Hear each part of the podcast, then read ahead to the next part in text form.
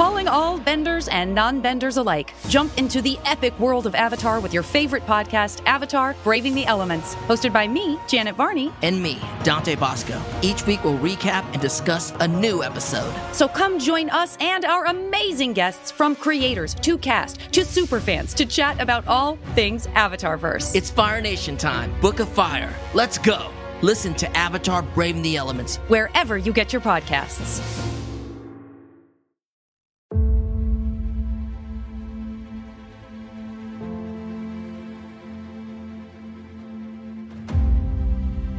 Welcome to Marvel Vision, a podcast about Marvel, the MCU, and right now, Captain America, the First Avenger. I'm Alex.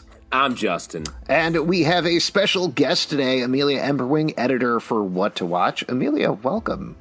Thank you. Thanks for having me. And hi, everybody. Uh, thanks so much for coming on, and apologies that our third Pete is not here today. He sent a note, and I'm just going to read it now. I hate America. It's very weird, but yeah, that is a weird thing to say. Yeah, very rude. But Amelia is here, so that's all good. Uh, now, to give you guys the broad overview, you probably know this about the movie, but this is the last movie before Marvel's Avengers, the fifth movie in the MCU overall, and we've been doing a walk through phase one of the MCU between Falcon and the Winter Soldier and Loki, which is coming up very rapidly. But this movie came out July 22nd, 2011, directed by Joe Johnston, written by Christopher Marcus and Stephen McFeely. Now, I remember exactly where I was and how I saw this movie and my reaction to it first. But Amelia, I want to go to you first. Uh, what was what was it like when you first saw this movie? What was your initial reaction, and how has it grown or not over the intervening years? Um, I think it was, you know, as enamored as a lot of people were, outside of, you know, certain critics.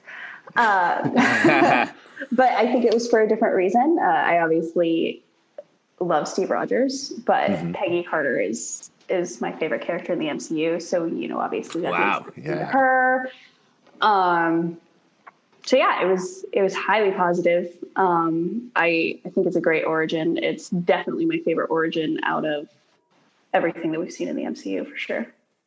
Just what about you? What was it like when you first saw the movie, and what was it like revisiting it now? Well, let me say, I have a confession. I, I never watched the first the I never watched it a first time. This is my, my first time fully watching this movie. Really? Right. Yes. I, I feel like you guys used to make fun of me on the show, and then it's just been so long since we've talked about it. But I and I didn't even realize until I sat down to watch it uh, this morning I I've seen it from like the middle on, but mm. I hmm. ne- I've never seen like the first almost third to a half of this movie. That's the and best part. Honestly, it's so good. I couldn't believe how good this movie is, and that, that's a huge confession to throw out there. Um, but um, honestly, like this is it's definitely I agree with you, um, Amelia. The best origin this movie is so confident. I we've said this about every movie that we've in the phase one that this is the one where the Mar- Marvel style f- fully came together, but it's actually this one. yeah, this is the one where it had the confidence to be like, we're going to tell some jokes. We're really setting up the Avengers. We're doing everything at once while also just having a great Indiana Jones esque movie here. Mm-hmm. Uh, and maybe I'm being too effusive because I literally just watched it for the very first time. but this movie's fantastic. Well, and a little bit of a note here before I tell my embarrassing story about the first time I saw Captain America. Uh, this is directed by John, Joe Johnston, who directed The Rocketeer, which you also love, right, Justin? One of my favorite movies is The Rocketeer. Yeah. The only weird thing about The Rocketeer is that they somehow climb up from the bottom of the blimp through the hydrogen to the top of the blimp in the grand finale. Doesn't make sense, not explained. That's the only part that I have a criticism about. Otherwise, great movie. Yeah. Uh, so my confession uh, is I went to see this movie. This came out during Comic Con in 2011, and I was down there in San Diego. I live on the East Coast for anybody listening who doesn't uh, know us at all. Uh, so I went to see it, I think, opening night at midnight. So it was 3 a.m., my body's time. I could, I straight up fell asleep. Like in the middle, I tried so hard. You're I, worse than me. You're terrible, worse than me. absolutely terrible. I tried so hard. I think I made it. I had the opposite thing because I saw the first half of the movie and completely fell asleep for the second half of the movie.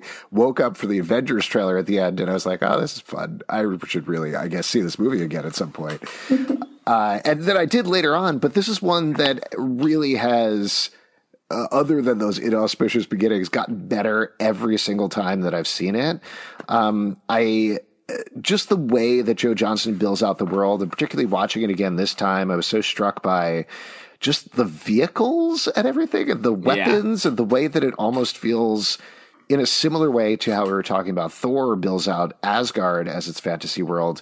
This almost builds out a fantasy world of World War II in the MCU in a really exciting way, and it's super fun. So, that all said, uh, let's jump in and talk about some of the parts a little bit. Uh, Amelia, you mentioned Hayley Atwell as Peggy Carter. Ah. What is it about this character that draws you in so much? What makes her your favorite character in the MCU? I mean, the MCU doesn't exist without Peggy Carter. Literally, mm-hmm. she's the entire backbone of the whole MCU. She founded Shield. Uh, with Howard and the Colonel. However, the Colonel went off to work with Nazis and Howard went off to do Stark Industries. Uh, she literally founded Shield. She there is no Captain America without her. Uh, her and Jarvis's partnership. There is no Tony Stark without her.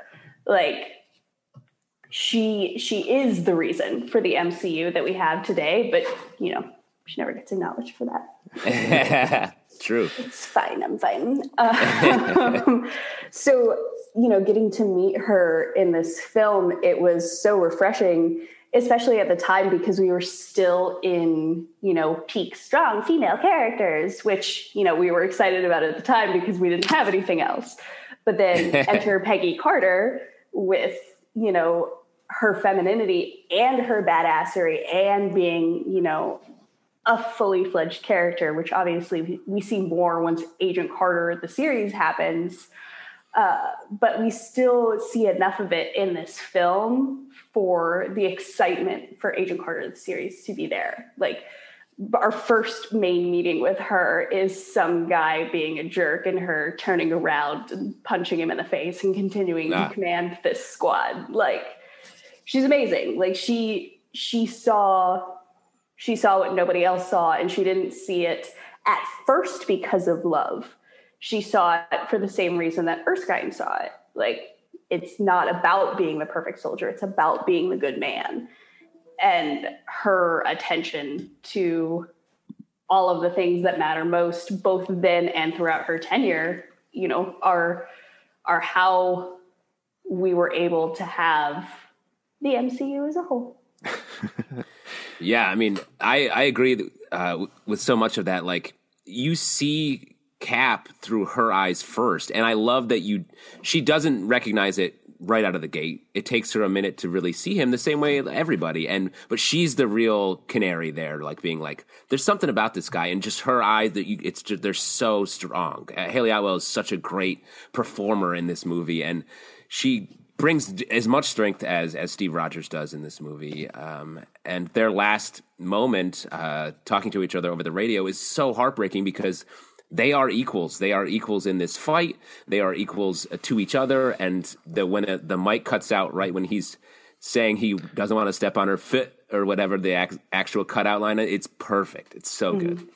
Yeah, I agree. She is fantastic, and I love her performance in this movie. It's interesting to hear you bring up the thing about uh, strong female characters at the time. We touched on this a little bit with the Iron Man 2 uh, podcast when we were chatting about this, but it feels in that movie very much like they're putting a hat on it a little bit. Like they're like, look, Black Widow's kicking, kicking butt. Isn't this cool? Don't you love this? And this is the first movie where it really does actually feel very equal between them. Uh, pretty famously, Hayley Atwell said, called out the Ginger Rogers line and said that her character uh, can do everything Captain America does, but backwards and in heels. And I think that's really true. I, I love that shot of when the car is driving away after Erskine has died and the car blows up and normally in that scene you'd you know watch her fall to the ground or something like that and then Captain America would run up instead she shakes it off squares herself up and shoots the guy yeah. from about 50 feet away and it's awesome it's mm-hmm. great. So good. Such a good scene. Uh, so she's That's great. so great. Oh, well, one more one more thing about yeah. her. I love also the way so many movies, uh, in, including superhero movies, overplay the romance. It's like you see the romantic pairing early on, you're like, oh, they're definitely going to get together, and they suddenly love each other out of nowhere. What I love about this movie is their relationship is just starting when the movie ends, and it feels much more real. And I think that plays all the way through Avengers Endgame when you realize what he wants in the end is just to have a chance to have this romance that he didn't get to have that they just had the beginnings of at the end of this movie and I think that's so smart. It's one of the only movies that really does it right. I mean, that was my one ask with Avengers Endgame, honestly, and I think a lot of fans too, which is like, if we don't see Captain America and Peggy get their dance by the edge of this, what are you even doing with this movie? And then, of course, we Yeah. got to do. But you know, Why'd you introduce time travel if you weren't going to give us this? Come on, I want things. Uh, let's talk about Chris Evans because this is this is something other than the falling asleep that held me back initially with Captain America was having this picture of Chris Evans as the jokey, fratty, funny dude coming in here. Knew him as Johnny Storm, Human Torch. Uh, so he was not somebody that I was like, this is this guy isn't Captain America. What are you doing? But looking into it, apparently Marvel was all in on him. They asked him three times, and he kept turning it down because he felt like this is not a part. This is not what I want to do with my life. I, I don't know if I should do this. I don't know if I'm ready for this. This is going to kick me to the next level. And ultimately, Robert Downey Jr. apparently convinced him to actually take the part and said it would be a good idea. Um, but uh, what do you think? What do you think about Chris Evans as Steve Rogers in this movie? Amelia, First of all, best Chris. yes, one hundred percent. I I was excited about it. Um, admittedly, however, so like, and this is always something that you're not allowed to admit when you do like comic media, especially when you're a girl. But I, growing up, I basically only read Fantastic Four in the Marvel verse, um, and everything else that I had was DC. So I never read Captain America, which is hilarious now because Captain America is like such a huge part of my identity now. My dog's name is literally Steve Rogers. Oh, Hilarious. back when this film came out, like I had no background. So like I didn't have any real preciousness over the character. So I think that helped. Whereas like I was just like, yeah, okay, he looks the part, so I'm sure he'll be able to figure it out. It's fine. Like Marvel's casting department had done well enough, but like there was no there was no real concern in that. Um, but flash forward to you know two years ago and i do want to say that chris evans decision for knives out to be his next major blockbuster role was so smart both on his and rian johnson's part because you know you believe him now like and it's a testament to his performance that like no that's captain america that's the good Yeah. guy that and so like when he's doing his little uh speech you're just like yeah i believe you. I believe you. You're totally innocent even though you're nothing but a fucking knob. Like oh my god yes of course. And then he does the flip and you're just like Well, he's really, to your point, he's uh, over the intervening years, he's really taken it to heart, like I think the best superhero actors do, and tried to be that person publicly as much as possible as well. And I, in his case, maybe this is me being a sucker, but I don't think it's totally a PR strategy. I think he really understands how much Captain America means to people, to kids, to people growing up, to MCU fans, and wants to earnestly be that. And then also he wants to be an actor and do Knives Out and you know stretch himself a little bit, and that's Yeah. good. But uh, yeah, he he's great. And uh, what do you think, Justin? I just great. I mean, I to, to your point, I, he does walk the walk. Like, uh, didn't he launch for the election like a, a real voter driving website? Like, he does feel like he has embraced fully this idea of I'm Captain America on screen and I'm a lot of Captain America off screen. So I probably should uh, back that up, um, and that's commendable. But he he's so good in this. The the whole um, it's a this movie's a love letter to him. They're like, hey, um, unlike the Hulk, we're just going to use your regular body for the superhero, and we're going to shrink you for the, the dweeby guy. Like this is this movie's like, you're perfect, sir. like, don't change. We're going to back this movie into how amazing you are. Uh, so I love that, and this shrink thing is still a little weird, but it it works. After a Yeah. little bit, I bought it. You buy it after a little while. It, it's wild. I think you're absolutely right. That first shot of tiny Steve throws you a little bit, but particularly given that these effects at this point are 10 years old, they really Yeah. hold up in a very surprising way. I, I mean, a little background there. Uh, the guy who played Small Cap just the body double was a guy named Leander Deeny, who actually shows up later in the movie as the bartender. I believe the one who's asked, like, how do you guys put all these down to the Howling Commandos? Yes. Um, so they did actually throw him in the movie. Uh, but they did each shot four times, which is pretty typical with effect shots, but it's still wild that they filmed each scene four times. Uh, they shot uh, once with Evans, just regular full body Evans, uh, once with Evans on a green screen, once without Evans, and then once with the body double for any scenes where they were using him. Um, so. How movies come together boggles my mind sometimes. It's a lot of painstaking work like that because Yeah. that's giving them options in case one, in case they can't pull off the final look, and also just creating so much work for everybody. Imagine doing the one with no one, where they're just all acting around nothing, like you're going to get in this machine, ghost. Uh, very hard. Yeah. Uh, another two quick notes actually on that. Uh, one, the you mentioned the machine. I think people probably know this, but that amazing shot afterwards of Peggy Carter just like very lightly touching Cap's chest. That was just her. Like she did that because she was like, "Oh, his chest is very. I just want to touch it," Yeah. and So improvised shiny. it. And then they ended up putting that in the movie, and it's one of the most famous shots, which is great. Uh, the other one, there's this behind the scenes feature on making the Red Skull, which is actually pretty interesting. Just they talk about how they used very different prosthetics. But the thing that I should have known, but I didn't know for whatever reason, is they gave him like this black nose because obviously Hugo Weaving has a nose. They needed to Yes. CGI it out somehow. So instead of giving him like a green nose or leaving it out, like I think they did for Ralph Fiennes for Voldemort, just having a regular human nose there, they made it a black nose, so he sort of looks like an adorable little doggy for most of the shots. It's Very interesting. You say that about Hugo anyway. I mean, I, every time I watch The Matrix, I'm like, oh, who's this cute little dog? Oh, that's Agent Smith. I remember. Take that puppy seriously. Uh, let's talk about Hugo Weaving, though, as Red Skull, as this villain, because unlike Loki, who we talked about last week on Thor, who is a very sympathetic villain, Red Skull definitively is not. Like, he's the worst of the worst.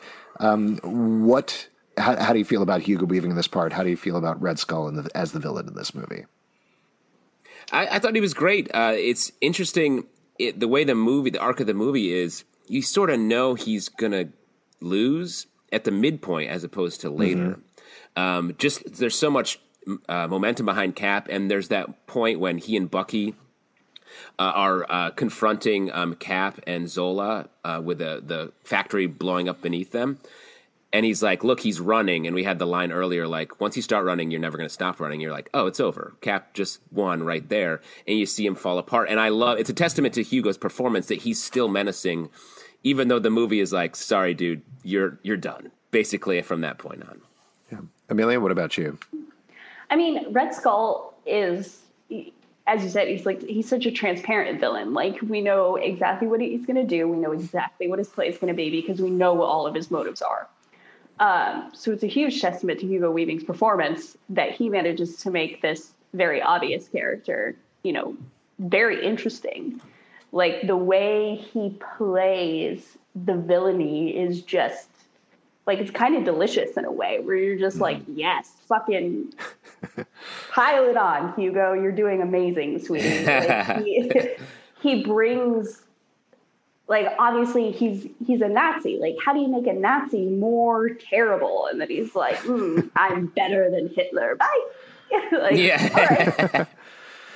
Well, what do you what do you guys think about that? Because that's been, I think, there's been so much back and forth over the years, not just about this movie, but about the comics and everything about Hydra versus Nazis and the choice to make Hydra worse than Nazis. Um, do you have any opinions on that whatsoever? Uh, just Well, I mean, I don't know. They don't really say like Hydra's worse than Nazis. It's Hydra's um, more aggressive or more ambitious or just like Uh, organized. Even I don't know. Like I, it's just like we're the Nazis don't expect us to be against them. Also, I, I didn't take it as like, oh yeah, they're worse. Amelia, you have any thoughts on this one? I have the same opinion as Daisy in Agents of S.H.I.E.L.D. when they're like, we're not Nazis. You're big fat Nazis. Yeah. it's that simple. yeah, there is. Uh, I'll mention uh, there is a good deleted scene. Most of them are just kind of whatever, but there's one called the Battle of Azzano, which is really interesting, and I understand why they cut it out. But uh, right after the montage sequence of Cap doing the Star Spangled Man with a plan, it cuts to Germany where Bucky and the Howling Commandos are fighting the Germans, and then suddenly you see these blue pulses out of nowhere that are taking out the Germans, taking out the Nazis, and the Howling Commandos are like, "What's going on here? This this is great. Is somebody helping us?" And then a huge Hydra tank comes over the ridge and blasts at them, and that's how they end up trapped uh, halfway through the movie. So it makes sense why they cut it out to make it more of a surprise that Bucky is going to show up there, a better introduction for the Howling Commandos. But on this whole uh, turn from Hy- Nazi to Hydras, there, it does actually add some information in terms of like.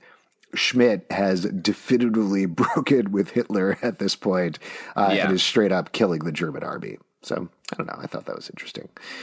Uh, you got to got to give it up to Hydra though. Like their organization is is going so well that they start making hood ornaments, Mm-hmm. pins, ascots. Like that's when you know your terrorist organization You is got a brand. really what is the gift shop like? That's what I want to know. Exactly. Hydra base. And that's a catalog order. Like you, it's not like they're going to give that out. You're going to have to special order the. Oh, it's the like a sharper image ornament. type thing. But for oh specifically, it's an inter organization. It's like SkyMall.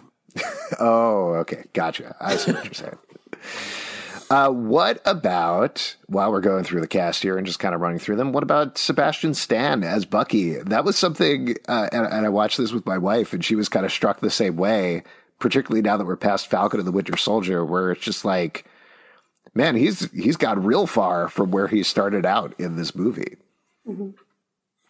Yeah, I mean, he was uh, from the jump. He was just like, "Oh, this is just a guy," and then it's like, "Right, it is him." He looks a little different, and then he he really progresses over the course of the movie.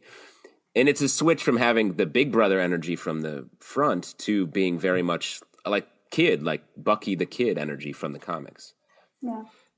Stan's performance in this, and as Bucky as a whole throughout the character's tenure, uh, I feel uh, is really impressive.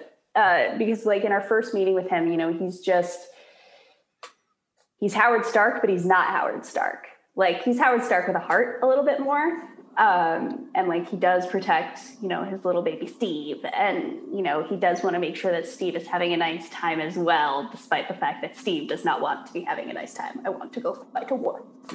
Um, but you know, you he understands the assignment every single time, and I think that's a huge testament to Stan as this character has shifted and evolved because we see a change even in this first film from the very beginning, as you said, to later on, where like he's after uh, Peggy comes into the bar and like completely ignores him, and he just looks at Steve and he's like, "I'm you. This is my worst nightmare. She didn't even see me. What?" So good. And then he, uh, Chris Evans, tells him his line back to him from earlier. Like, great, great scripts. Yeah, it's good. Uh, this is, I will mention one qualm here. I think there's some very dorky things that happen, and they're probably purposely dorky, and that's fine. But like the whole fondue thing that keeps popping up is very silly. Uh, and uh, some of the, rep- the reason I brought it up now is some of the repeated lines where I'm like, all right, I get it. You don't have to say this line three times over the course of the movie. It's all right. It's fine. It was fun the first time. But But Alex, you're living in an America that went through the 70s fondue craze. And this was back in the 40s where the fondue was only a, a European thing that, that Steve, little Steve Rogers, Brooklyn army obsessed kid, never encountered hot cheese.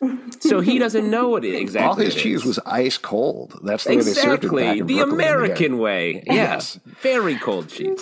this Yeah. poor soft boy not knowing what fondue is is just the cutest thing in the world. It works for me. Like Yeah, you it's two sweet. fondue and like Howard's like it's it's cheese, man. like Yeah. oh. I'll okay. I'm gonna. I'll just ask another question that's been heavily debated over the years. Did did Steve Rogers have sex at any point? No, I don't think so. Yeah, and I disagree with Hayley Atwell on this. Like Hayley has like been a record. She's like, yeah, they absolutely banged. Like well before. Exactly. exactly. Margaret Peggy Carter and Stephen Grant Rogers did not have sex before that man died. Like everything about no. They, both of the their first time they personalities. No touched each other, other than the, like the brief chest touch, was the kiss in the car right before he gets on Yes. the plane and then Yes. he dies. Yeah. That's like the hundred first time. percent. There's no way had sex. But Oh, You what were you going to say? You- Maybe you you're going to say first. this. Uh, I was going to say there's that during the montage sequence. There's an um, somebody who comes up and wants him to sign an autograph. There's actually an actress, Laura Haddock, who later plays Meredith Quill in Guardians of the Galaxy. So very non-canonically, James Gunn is like, oh yeah, it's the same character, even though that doesn't work, I think, at all. Uh, but there was a moment where like they look at each other and that was the first time watching this movie last night where I was like, wait a second, maybe sometime on the USO tour? Maybe? wow, No, why, you why are you so? trying to why are you trying to put Yeah. Cap in the bed? That's He's, not, how, he's that's not how he works. exactly. He doesn't roll that way. He's waiting for the right dance partner, Alex. All right, sorry. Uh, The but I was going to throw out is um, we haven't talked about Tommy Lee Jones yet, um, who in that Jeep sequence is like, "I'm not going to kiss you," and that's one of a number of lines where he is perfect in this role, like truly so so good, being this fugitive esque uh, guy who's just telling it like it is. Like I thought he was so good in this um, throughout. I consistently forget he's in this movie. I've seen this movie so many times, and every time when he shows up, I'm like, oh, right. Oh, Tommy Lee Jones is in this.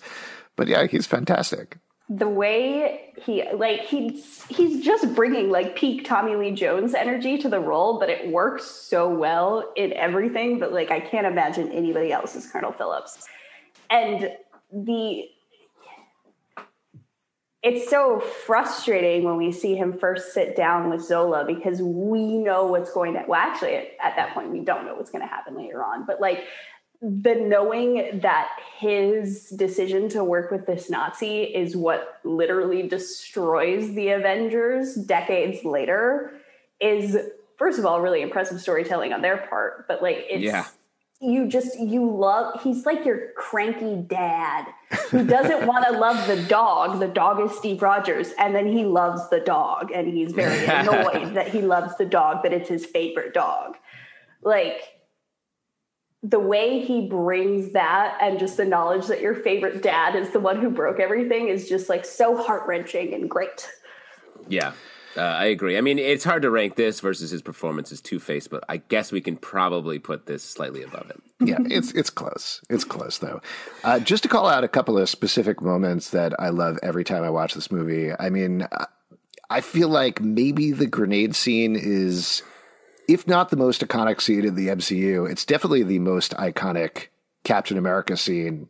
Possibly in the history of the character. Like, just the simple way they encapsulate everything that Captain America stands for when he jumps on top of that grenade is just perfect. I love it. Mm-hmm. It, it's great. I got to say that that as a test though could probably go away. Just if anyone's trying to test their friends. You with didn't that. get that? don't No, I, I get it, but I'm also Every like one of my college courses did that throughout Well, yeah. my first day. First Professor, day. like, who's the hero here? yeah. Uh, hey everybody, welcome to food science. Click. Every food science class needs a hero. Mm-hmm. Uh, I think the real hero is someone that takes a grenade and throws it away from everyone, perhaps rather than just fully sacrificing themselves. I don't want to throw a wrench into the grenade test. But maybe the wrench test is a better test. some huge Tony Stark energy. Like sometimes you can't cut the wire, but yeah, Yeah. he should have definitely just thrown that grenade. yes. I, I love that scene though. Uh, also, the Howling Commandos montage in the middle of the movie is so good and so wild how many different set pieces that they do in the middle there. Uh, this is another one that every time I watch it, I'm like, why have we not gotten a Howling Commandos series? Like straight up, that right there, that is a TV series of them fighting the Red Skull, seeing all of these things and more happen. Uh, it would just be awesome. I don't think it'll ever happen at this point, but it's so much fun. No, we get them in the Iron Ceiling in Agent Carter, which uh, P.S. is the greatest episode of television that's ever been made. Very Oh. important distinction. Wow. I do not say that lightly. Um, but that scene, that montage, makes you fall in love with every single one of these men with very, very little screen time, very little dialogue. You're just like, yes, I would die for all of these people. And like, I'm from Fresno Ace is one of the Yeah. best Yeah. lines. like, Yeah. where are you from? I'm from Fresno Ace. Yeah, the ace. Yeah. They all- they all have such attitude, and they they hit they hit the stereotypical like army guy World War II army movie things of like oh they're all got a little bit of attitude. It's perfect. It reminded me a lot of the um the montage from Tombstone where Wyatt and the rest of Doc Holliday just go and like wreck shit. Like it was just another perfect execution like that. Yeah. Uh, any other moments that uh, struck either of you in the movie or you want to talk about? Amelia, anything? What's your favorite scene in the movie? Oh no! I put you All of them. She, she's Yeah. she's broken. Stressful yeah, Amelia just. Uh, if you're listening on the podcast, Amelia just exploded.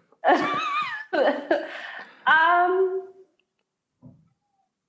I gue- I guess I gotta say it's the end, which is devastating. Just the way Hayley Atwell delivers that last Steve uh, ruined my life. like goodbye, I'm done for eternity, and she'll do it again with one-liners many times later on. Like you came back, Go away, Hayley Atwell. How dare you? Stop this. Stop. You're terrible. But probably that last scene, just the way that, you know, he is falling on the grenade again, and this time there was nowhere to throw the grenade to, and the the desperation of everybody. Like Howard Stark and Tony Stark are very different people, but this this scene at the end just perfectly demonstrates that they do share the same DNA. Like mm. The MCU went a unique route where they made Howard a little bit of a better person than Tony, like overall throughout like life. He got the end moment. Um, but the the determination that we see on him and like the realization that this man is going to look for Steve Rogers for the rest of his existence, despite, despite being labeled as one of the selfish, most selfish people on the planet, is hugely interesting. Like seeing this woman who is hugely independent and trusts very few people because she had to claw to where she gets just completely broken down and shattered. Like those last moments are just extremely powerful. Yeah. I mean, and to that Yeah. point, it's crazy how much that search changes him to the point that in 1974 he looks like an entirely different person.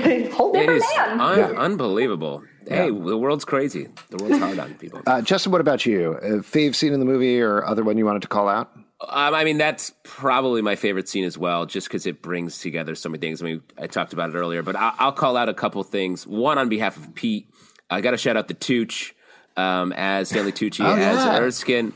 Um, I, great performance here. His intimate moments with with Steve Rogers are so good when they're sharing the schnapps, and then he drinks both of them, and then later he's like, I didn't save you a lot. So sorry. Like he's just great, funny, um, and I like how he's just creeping around the World's Fair looking for guinea pigs at the beginning of the movie. Classic scientist move. just Hey, on that on that same note, the that exact scene where they're sharing the schnapps uh, is such an important moment, not just within the MCU, but to to Americans as a whole, because we don't teach history very well and people don't remember it very well. But his line, the the first people that Hitler Yes. invaded were his own. Like the first people who fell to the Nazi army was Germany, and that we wouldn't realize later in our lives would become very important. Yeah, yeah. No, I agree. That is such such a good, uh, felt almost tossed away line, but it is hugely important. It's Yeah. a great call out. Thanks to Tucci. Thanks to Tooch. Um, what else was I going to say? Um, the cyanide tooth, very easy to pull out. How do you do that? How do you not do that when you're eating a steak of some sort? I have which is all- no idea. I worry about that Yeah. all the time that I would accidentally knock that out. Also, just because you have thing, one. You have one right now. All of my teeth are cyanide teeth. Yeah, I've replaced all of them. You've been in so many, so many terrorist organizations. You got to diversify. You never know which one you're going to like the best. I love the kid getting thrown in the water and he's like, Yes. "It's all right, I can swim." That's one of my go get. He says, "Go get him!" Like Yeah. the the tough nosed Brooklyn energy from all those scenes is so, so, much good. fun. And I did want to throw out, like, at what point in the Marvel Cinematic Universe did they transition from the Tesseract being like a cosmic cube to being like, actually, it's going to be an Infinity Stone? Uh, because I feel like after weird. this point, Definitely. Uh, so it, it's such a funny thing that they did that, worked so hard to establish this, and then we're like, actually, no, there's a tiny rock inside that little box. Well, there's, I mean, uh, not that we necessarily, you know, this is controversial and probably shouldn't even be mentioning his name, but uh, Joss Whedon did do a rewrite here to connect things to the Avengers. So at this point, they were already in production on it. So certainly at some point, they were aware that it was going to get broken open and something else was going to happen there. But to your point, it just works differently. And this is talking about the end of the movie. It was always very weird and surprising to me that Red Skull gets zooped away the same way that Thor does with the Bifrost. It's exactly the same effect. And everybody that I talked to afterwards was like, oh, he's dead. He died in that, right? And I was like, no, he got transported somewhere else. And then later on, of course, that's exactly what happened. But to your point, Justin, I think the, like we've been talking about a lot on these podcasts, there's a fair amount of improvisation that went on in the MCU, and I think Yeah. for the better for it. And Yeah. the fact that they made sense of it all is truly amazing. Absolutely. Yeah, like it's not the first Infinity Stone that we see them retcon either. Like when we first meet Thanos with the Infinity Gauntlet in the cutscene, everybody started freaking out because the one that Thanos had on his hand was the opposite hand of the one that existed in the throne room. So everybody was like, "Were there two Infinity Gauntlets?" And they fix it with a millisecond scene in Yeah. Ragnarok with Hela just showing up fake. Yeah. Done. Amazing. Uh, all right, there's probably a lot more things we could talk about with this movie, but why don't we move on to our vision board where we talk about things that are coming forward? A couple of things to mention. One, there's an animated series, What If? The premieres in August. Yes. We don't know the exact date yet, uh, but there are 10 episodes. The second season is already in development, and there's at least one episode apropos of this movie, which is What If Peggy Carter Took the Super Soldier Serum? Um, that sounds great. I'm super into that Can't idea. wait. Yeah. Amelia, are, do you have any interest in watching that episode of television? Yeah, no, none. Uh, Not the my Captain, thing.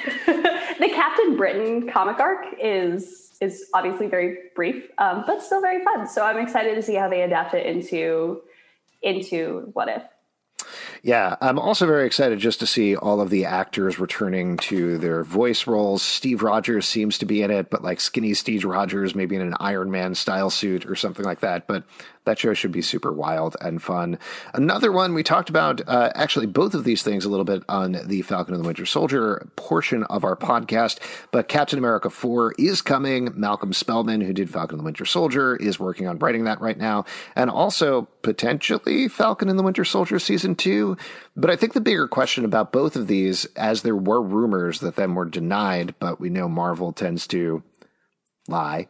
Uh, do you think Steve Rogers, do you think Chris Evans is going to come back as Steve Rogers for any of these projects or any others? I think the only value to bringing Steve Rogers back is in a series about him and Peggy living through history. I think there is no narrative benefit to putting him back in the present timeline outside of like he died and we officially know that he died now. Like he the Sam Wilson and Bucky Barnes story has grown past Steve. We have said our farewells. We have acknowledged that he is no longer a part of this universe. Um, and I think it's really important to Sam's story that they let Sam's story be Sam's story without Steve's involvement at all. I think that's 100% right. Um, I could see a flashback, a, a, a newly shot flashback that they might need at one point. I think Yeah. that's cool. Um, but I agree, like we're past it. Would love a, a two hander series with Chris Evans and Hayley Atwell of them just Oh, that'd living awesome. through the 50s, Well, I'll, I'll throw out something else. I mean, this is completely not even rumory, but completely fake. Where a bunch of fans made posters, but there was a rumor going around that there was going to be a series called Captain America: The Last Mission that was going to follow him as he returned all the Infinity Stones after Avengers Endgame. Which sounds, I will say, super fun. I, would watch it. Uh, the one thing that I kind of missed from that section because they didn't show it at Avengers Endgame is what we don't really get in this movie that we were just talking about is a rematch between Captain America and the Red Skull, like really getting to see them finish that fight in a certain way. So I, I'd love to see that at some point. If we don't, I think I will survive personally. Yeah. Yeah. That's a lot of homework. I don't need to see Chris Evans do homework. Absolutely. I'll watch Chris Evans do anything, but I'm not chomping at the bit for it. yeah. Before we wrap up here, Amelia, anything you would want to plug? Any place people should check you out online? Yeah, I mean, obviously, check out What to Watch. Uh, I have a great team of very smart writers who put out very, very good content. Um, and then you can check out my newsletter at picketywitch or newsletter.picketywitch.com. Awesome. Amelia, thank you so much for coming on. Uh, fingers yeah. crossed that Peggy shows up in the MCU again for mm-hmm. you, if not for everybody else. And for all of you out there, if you'd like to support us, patreon.com slash comic book club. Also, we do a live show every Tuesday night at 7 p.m. to Crowdcast and YouTube. Come hang out. We would love to chat with you about Captain America or any aspect of the MCU. iTunes, Android, Spotify, Stitcher, or the app of your choice to subscribe and listen to the show at Marvel Vision Pod on Twitter, Instagram, and Facebook. Comic comicbookclublive.com for this podcast and more. Until next time, stay marvelous. Like all New Yorkers, Steve Rogers deeply uncomfortable in Times Square as well, as we learned in this movie.